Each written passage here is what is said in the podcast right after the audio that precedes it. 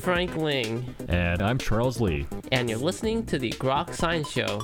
That's right. It's a weekly look at the world of science, technology, and their effects on our daily lives. Coming up on today's program, Professor Arthur I. Miller will join us to discuss colliding worlds. So stay tuned for all of this. Plus the Grokatron 5000. And our world famous question a week. Coming right up. Here. On the Groks Science Show.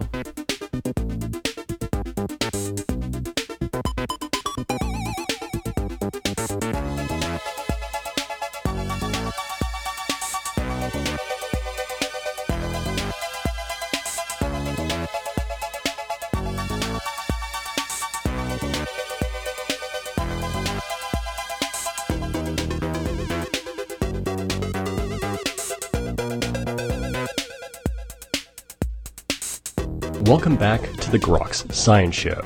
Well, science and art may seem like two areas of human endeavor that rarely cross paths. Yet, recent advances in science have seen a commingling of influences on contemporary art.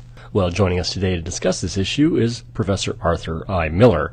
Professor Miller is a professor emeritus at University College London, published many critically acclaimed books, including Einstein, Picasso, Empire of the Stars, and 137. His most recent release, Colliding Worlds How Cutting Edge Science is Redefining Contemporary Art, explores this issue for a general audience. And Professor Miller, we're very pleased to have you today on the Groks Science Show. It's a pleasure to be here. Certainly our pleasure. It's certainly a fascinating book, uh, Colliding Worlds, in, in, which you look at how science is really influencing contemporary art. I'm, I'm curious, how did you become interested in this subject? Well, my background is in, is in theoretical physics, but I was always interested in the what is the nature of questions, and particularly how the mind works. What is the nature of the mind? And so I went into uh, a question concerning history and philosophy of science, and then into cognitive science.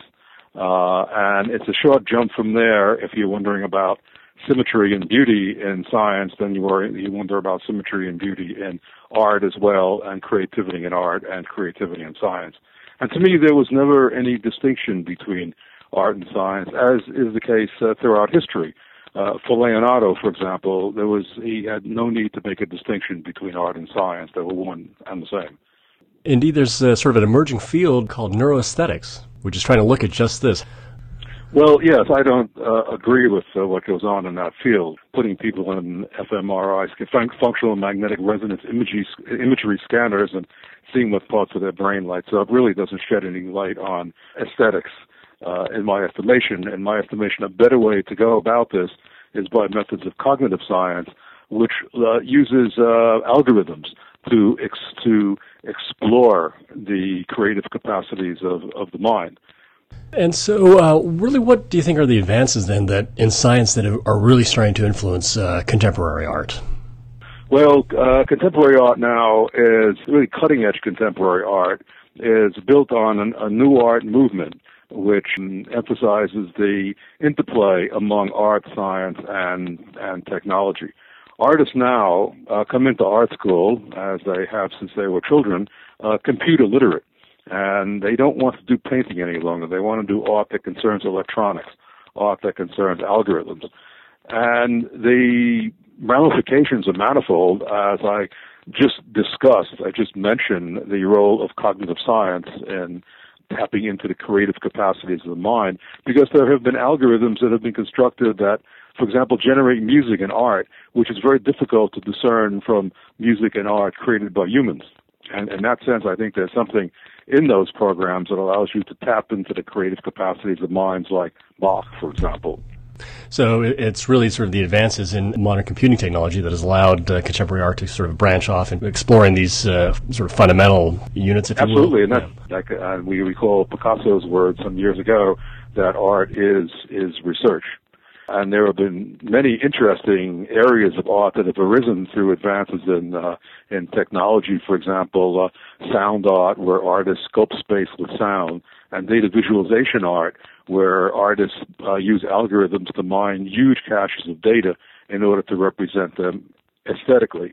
And this also leads. This also shows uh, how concepts from art, such as aesthetics, are being redefined, as is art itself because the measure of aesthetics in data visualization art is that a representation of data that is uh, also uh, has a lot of information content, has a lot of aesthetics as well. So the, the, the greater the information content, the greater the aesthetics. And, so, are most of the uh, advances then coming not out of traditional art schools, but rather out of more technology, science-driven places? You, you talk about MIT Media Lab and Google's Creative Lab, things like that. Well, there, the notion of the traditional art school is disappearing. Art schools now uh, focus on art driven by electronics, driven by computers, driven by algorithms. That's where that's where art is at now. And this new mainstream is uh, has every right to call itself a new avant-garde. Since, uh, for one thing, the, the products of the new art are are are almost all rejected by the establishment art community because they're not they're not they're not commodifiable, they're not unique, and so on. We're reminded here of what happened in 19th century France when the work by artists uh, such as uh, Gauguin, Cezanne, Pissarro, so, uh, were uh, and Picasso were rejected by establishment art salons, and the, these people uh, created their own salons. One of them was a salon des refusés, salon of the refused. And now all that art has become part of the uh, beloved canon, and uh, that I think will happen with uh, what is called avant-garde today, electronically based art. In fact, what I believe is that uh, art, science, and technology, as we know them, this is even more extreme, will disappear, fused into a third culture, uh, in which the new, you know, cutting-edge art, which I call art sci, will be called simply art, and that leaves the door open for the next, as yet unimaginable avant-garde. You do trace the, the movement of art and uh, its interaction with science throughout history, and oftentimes it's really been that art, in a way, sort of reflecting what scientists think of the reality as a whole. What do you think uh, this is saying now with this sort of commingling of science and art about our perception of, of reality? Well, first of all, science has uh, always affected art, but now art is starting to affect science as well. The arrow is beginning to run in both directions, and this will infect. Uh, this will affect all affect our notion of what is physically real, because uh, notions such as uh, aesthetics, how we perceive, how we understand the world, will undergo drastic change. And for example, what it means to be human will be uh, is under investigation in a in a field called biology influenced art. How the body will be radically changed in the 21st century. And indeed, we can, and all of this mixes with robotics as well, because there's robotic art, and we can well imagine that uh, in time, some thousands of years in the future, for the most part, we will be, we will be machines will take over. We will be machines. There will be, uh, as we have more and more chips inserted in us, more and more electronic circuits, we will almost be on the verge of being uh, uh, a brain in a, in a, uh, a brain encased in a machine. I mean, that is the the other aspect you, you, you mentioned quite a bit is biotechnology influenced uh, science. Some of it being genetic, and, and, of course, some of this being this interaction with the machine.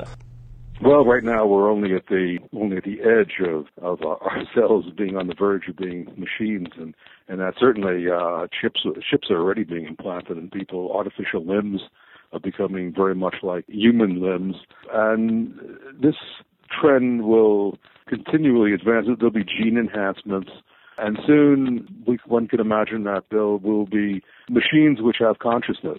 And the whole notion of consciousness is under un, under investigation now too. What it means, perhaps, to unload consciousness into a, into a computer. What it could mean to uh, teleport people, consciousness and all.